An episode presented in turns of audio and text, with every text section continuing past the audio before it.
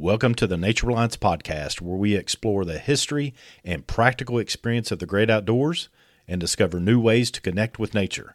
I'm Craig Cottle, your guide through the fascinating world of natural living and survival skills through experiential education and interviews. Today's episode is brought to you by the Nature Alliance School online membership, an immersive online learning experience designed for outdoor enthusiasts just like you. Are you passionate about the outdoors?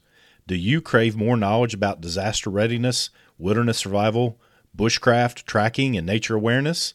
If so, the Nature Alliance School online membership is your gateway to a community of like-minded individuals, all dedicated to learning and sharing essential outdoor skills.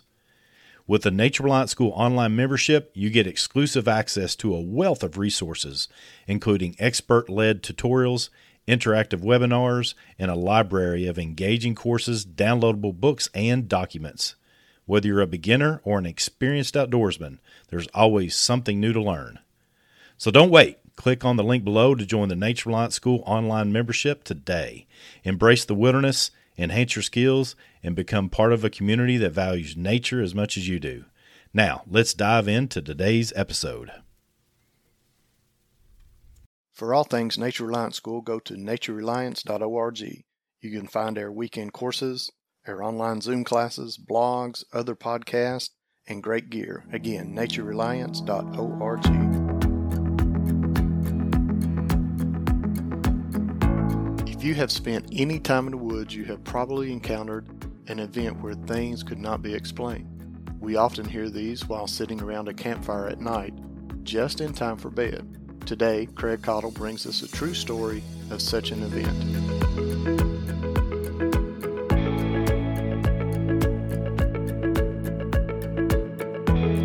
Hey there, and welcome to another Nature Alliance Media podcast with me, yours truly, Craig Cottle, for another Craig's Campfire Chat. Just going to be straight up honest with you. What our intent was with Craig's Campfire Chats is to utilize Nature Alliance Media to talk about whatever I wanted to talk about. It gives me the freedom to do that. Because for you, for me, for any of us that have spent much time around a campfire, you know, just about anything can come up as a topic of conversation.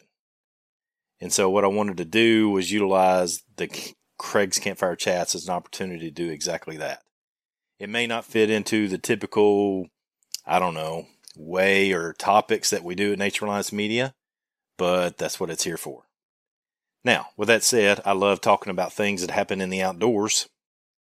And so I don't see us straying too far from the nature-related topics. With that said, I have a very interesting story for you today, or at least what I think is an interesting story. I'm not a big fan of, in general, at and around the campfire, especially with children. I'm not a big fan of telling ghost stories. Let me explain why, but I'm going to tell you one today. So the reason I'm not a big fan of telling ghost stories is because it just what I would consider an unneeded fear of things that happen in the outdoors to people when you're trying to impress upon them to enjoy the outdoors. Therefore, I'm not a big fan at Nature Reliance School classes and stuff of that nature unless it's something with, a level 2 class where everybody there is, spent some time outdoors and knows what they're doing and feels comfortable of telling scary stories. But I'm going to tell one today. And the reason I bring this up is I jumped on to our Nature Reliance School Community Education group on Facebook and said, hey, Tracy has been on me about doing another Craig's Campfire Chat and needs some ideas. And two of the suggestions had to do with just tell a story. And one of them from my friend Al Dyer. Al's a good dude. He said this as a suggestion: a weirdest or most unexplainable thing you've ever experienced in the woods. And then another one from Clark Pelfrey suggested a scary or spooky story, real or fiction, does not matter. Well, this particular story is going to do both. It's going to cover both of those suggestions. Now, the people, if you are one of the other people that offer suggestions, these are great suggestions, and I'm going to cover all these because I love these. My buddy Daniel put up, what's my favorite trip west of Mississippi? I'm going to do a later podcast on my trip to Alaska. A lot of different things happened on that trip that are just awe-inspiring, hilarious, and Yeah, a lot of stuff. Our good friend Tiffany put up Good Hunting Story Around a Campfire. Food and hunting stories is what I honestly instantly think of when someone says campfire. That's what she suggested, which is fantastic. We'll do that too. And how about an original fictional story? Isaac, our friend Isaac on the group, suggested that. And I'm actually writing a fictional book that I think would be worthy of the podcast, so I'll share some stuff there. And then Nick Ryan said, "Man, nothing beats telling stories about the trouble you caused in the glory days." And I don't know if I want to go there or not. But with that said, I'll probably do that too. I'll find one that I feel comfortable telling, because there's more than a few of that. So with that said, before we get into this story for today, I wanted to call your attention to the links below for our sponsors and affiliates. We've had a really fantastic run with Vital Survival on Outdoor Core, so check out our Outdoor Core classes. And a big thing I want to bring attention to, if you go to our website and look at the classes menu on the top of the website, there are some live stream classes there. Most of those that we do are in Zoom. Check those out. That would be another fantastic sponsor for this podcast. Tracy and I have been doing a host of different topics there. Again, Tracy and I both really just love helping people and get outside, enjoy their time when they're outside, do it safely, and return home so they can go back and do it again. And we're doing all sorts of different things with those Zoom topics. But with that said, check those out, because that really helps support what it is that we do here on the podcast, and we greatly appreciate it. Appreciate you for doing that. With that all said, let's get into this story. Now, a little background for this story will help. But for those of you that know me, Craig Cottle, and what it is that I did growing up and all the things I did with my family as my children were growing up is probably worthy of mentioning for this story. And the main thing is that when my wife and I were raising our children, we homeschooled them. Definitely not for everybody, but it definitely was for us, and it worked well for us in what it is that we wanted to instill into our children. One of the things that comes along with being self-employed and basically having a one-income self-employment household, and Jennifer, who did 98% of the education of our children, she did not have time for a job outside the home because she was busy 24 hours a day basically taking care of kids in the way that we wanted our kids to be taken care of. And again, not the way everybody does it, but it's the way that works for us. With that said, we just didn't have a lot of money for entertainment and vacation. We just didn't go on vacation, so we just didn't have the money for such things. But what we did have the ability to do is enough money. Sometimes I remember grabbing change from what we could gather around the house and in our vehicles and putting enough gas to go somewhere and get in the woods. And so we spent a lot of time in the woods with our kids, allowing the woods, wilderness, forests, open fields, ponds, creeks, lakes, and places like that to be the entertainment and the amusement parks for our children. And this story comes from that background. I had actually come back from a course. I had studied survival with Mr. Richard Cleveland down in North Carolina. Richard's a super guy. He's got a fantastic school himself down in North Carolina called Earth School.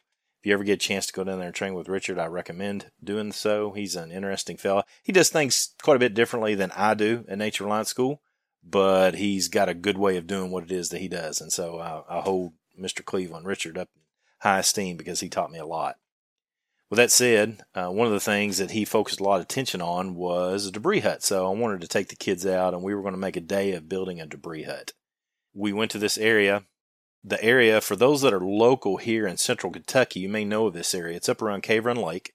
It's an area called the Goose Flats. If you go on more developed side of the lake, of Cave Run Lake, you'll see a couple marina there and some businesses and Twin Knobs Campground and places of that nature. And down the road, there's this area called the Goose Flats. Well, right in front of the parking lot at the Goose Flats is a pond where Canadian geese come in and they do their thing.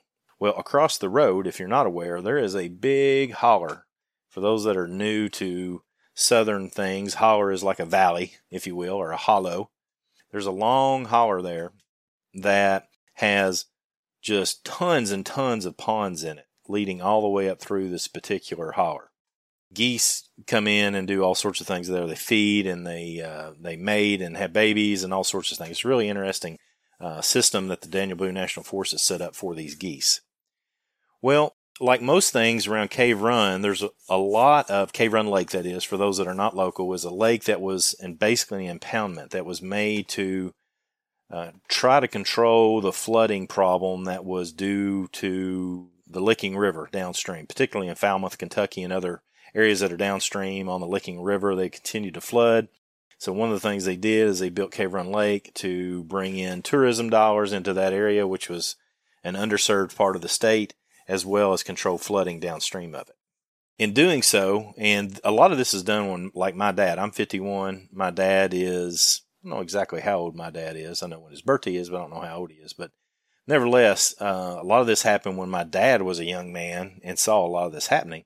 There are a lot of small towns that are basically under what is now Cave Run Lake, like Zilpo Campground, the community of Zilpo. There was a post office and everything there. There was all sorts of communities that are underneath of Cave Run Lake.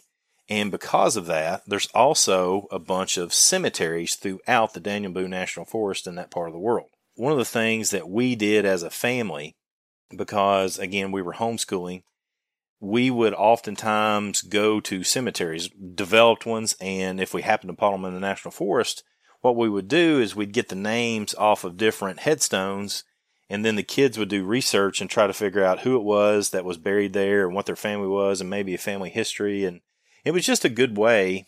It may seem a little weird to some people, but it was a good way for the kids to start to develop an understanding of history, because some of these graveyards, particularly in the Daniel Boone National Forest, were, you know, late 1700s, if not early 1700s. It's just basically a burial ground. It's not necessarily a cemetery of sorts of in any stretch, and definitely a lot of graves there from the 1800s. I had spent some time doing some grouse hunting up in this part of the world many, many years before the children, my kids were born. And I had come across a cemetery there. We went out to build this debris hut, and we had a good time, and the kids kind of got, well, we had a good time. We built it. We didn't build an exceptional debris hut. We built enough to take a couple pictures and have fun and all that kind of stuff. But the kids wanted to move on and do something else. And I said, well, let's go down here and check out this cemetery. It's just down the road. And for those, again, that are familiar, you can go check this out yourself. If you park at the Goose Flats and walk across the road and walk down the Forest Service Road, there's a 90-degree turn to the left, and not too far down the left, right before you get into this clear-cut area. Clear-cut, there's a bunch of small poplars and stuff. I can still see it in my mind. I haven't been there in a long while. There's a little embankment that goes up, and if you climb up the embankment, it's kind of steep. You almost have to scramble up it. As soon as you get on top of that embankment, you can't see the headstones from the road, but when you get up and level off, there's a small little graveyard there. I don't know if the road went through it or it went right next to it. I'm assuming the old road that was in the area probably went right next to this cemetery. Nevertheless, I said, let's go down there and check this out. We're walking down through there, and we're literally walking right down a gravel logging road. We're not far from the main road at all. It's not even a half a mile down through there. And just as we're about to get to the cemetery, I hear something in the cemetery take off running. And so I was a little concerned. I didn't know what it was. You know, I just assumed it was a deer that had bedded down in the area. And when I say cemetery, I'm not talking about a cemetery that you might see near a town. I'm saying this area where these headstones are probably covers, 40 feet by 40 feet. 40 feet by 40 feet. Let's say that. I'm going from memory here from several years ago. I scrambled up, and I could see out past the cemetery, for those that are trackers, I could see probably, 20 yards out past the cemetery leading out into the forest and away from the road, I could see some fresh sign. And if you're not a tracker, you don't spend any time doing that sort of thing. Basically, sign is just an indicator that something has passed through there. And whatever it was that I had heard, I could see that it had left some sign. And as I'm looking at it again, what I would consider a fair piece from me, I really couldn't tell what it was. Again, just at this point, I'm assuming it's a deer. I get the kids, and they're climbing up, and they have to scramble up the hillside to get up to the cemetery, and they're kind of, they're little kids at this time. This is probably 15, 16 years ago when this happened. I get them up there, and we're kind of looking at We're looking at headstones and trying to decipher. They're so old you can't really read much on them. And as I look over, I notice that I should have mentioned this. This is important. This is probably one of the most important aspects of this. It started raining as we walked down the road. And I'm not saying like a heavy rain. It was just like a light rain, but it was steady. Meaning that, you know, for us, because we spent so much time outside, that was not an issue for us. I mean, we were used to being in the rain. The kids had little ponchos, and Jennifer and I sometimes had rain jackets. Sometimes we didn't because we just didn't really care. And if it was a situation where we were out far, we might have had better situation and everything. But we weren't far from the vehicle at all, so it wasn't that big of an issue. So it starts raining. We just continue on again. We never blinked an eye. We just kept rolling on with the kids. Kids love playing in the rain and the puddles and all that kind of stuff, so that was not an issue. So we get up there, and as I'm walking through this little small cemetery, I look at the end of it, the end where the sound that I had heard that went out into the forest, and then again where I saw the sign on that end of the cemetery, and I noticed that there's a headstone there, and I noticed that there's something odd about the ground around the headstone. And so I walk over there to it, and it's concerned me a nudge, and I got this weird, jacked-up feeling. I'll just tell you, I mean, there was something about it, and as soon as I laid eyes on it, the hair stood up on the back of my neck. And as I'm looking at it, I'm fancy myself a bit of a tracker, so I'm looking at this, and I'm studying it, trying to figure out, there's something odd there. You know, in tracking, we call it baseline versus disturbance. There's something about the baseline that's different. Everything there looks a certain color and has a certain variance to it or a certain value to it. But there's a spot right next to the headstone that looks different. It just looks weird. It's just disturbance, what we call disturbance in tracking. I actually was concerned enough that I told the kids to go over there with their mom, and she was at the other end. She was actually looking at a headstone. I can see them doing this right now. It's kind of wild that I visualize this just like it was yesterday. And so the kids went over, Lily and Zane went over to her, and they're just kind of playing. I'm not letting on that anything's going on. And when I get over and stand right next to the headstone, I realize that there is a dry spot right next to the headstone. Meaning whatever was there that I heard run off into the woods was laying right next to this headstone as I got to it, which is about, just a minute before this. It took off into the woods.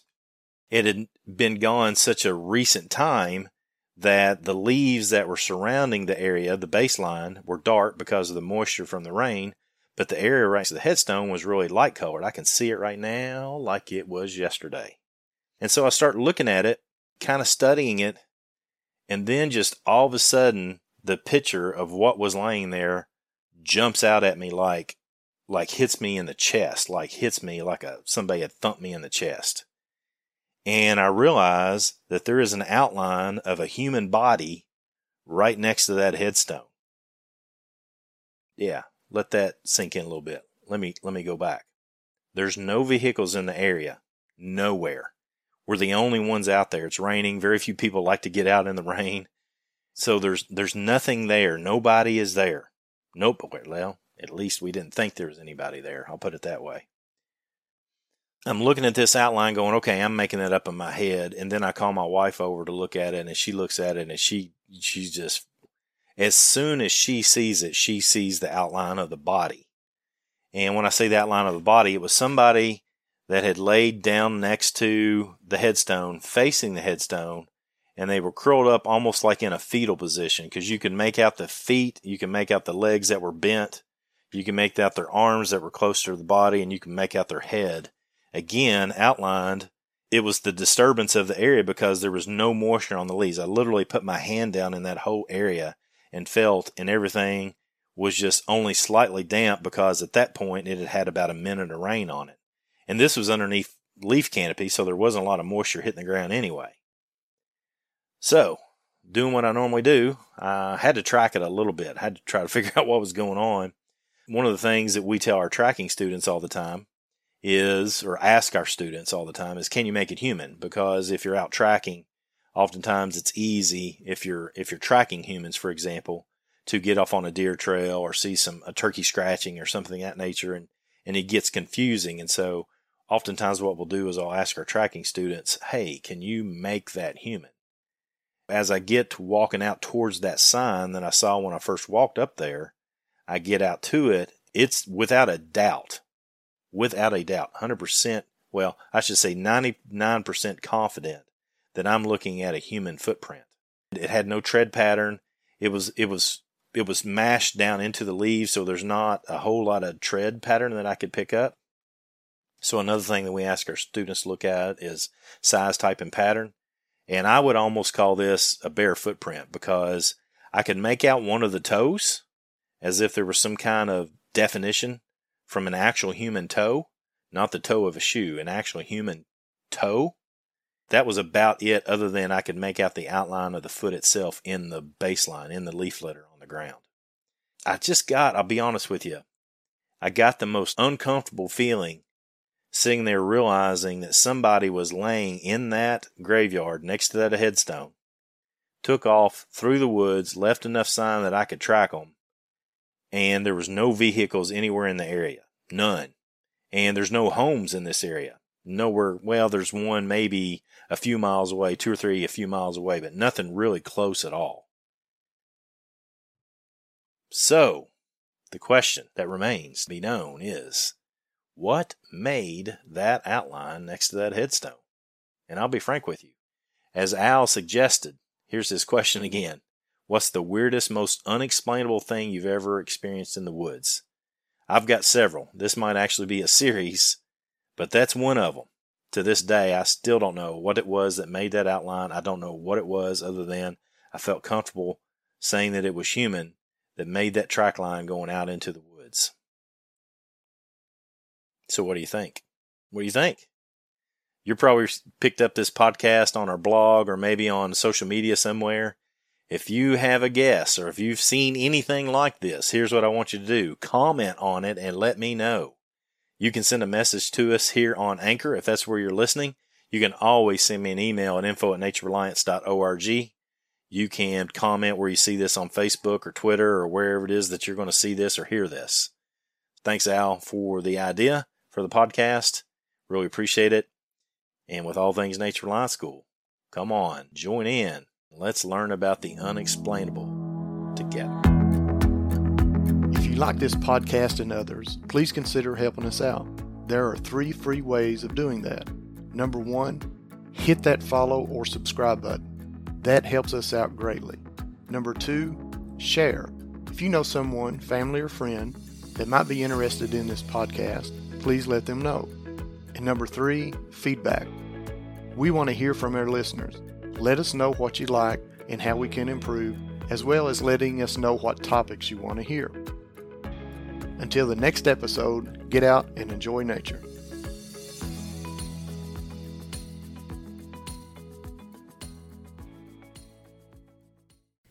And that wraps up another fantastic episode of the Nature Alliance podcast. I hope today's journey has inspired you to explore and connect with the natural world in new and exciting ways.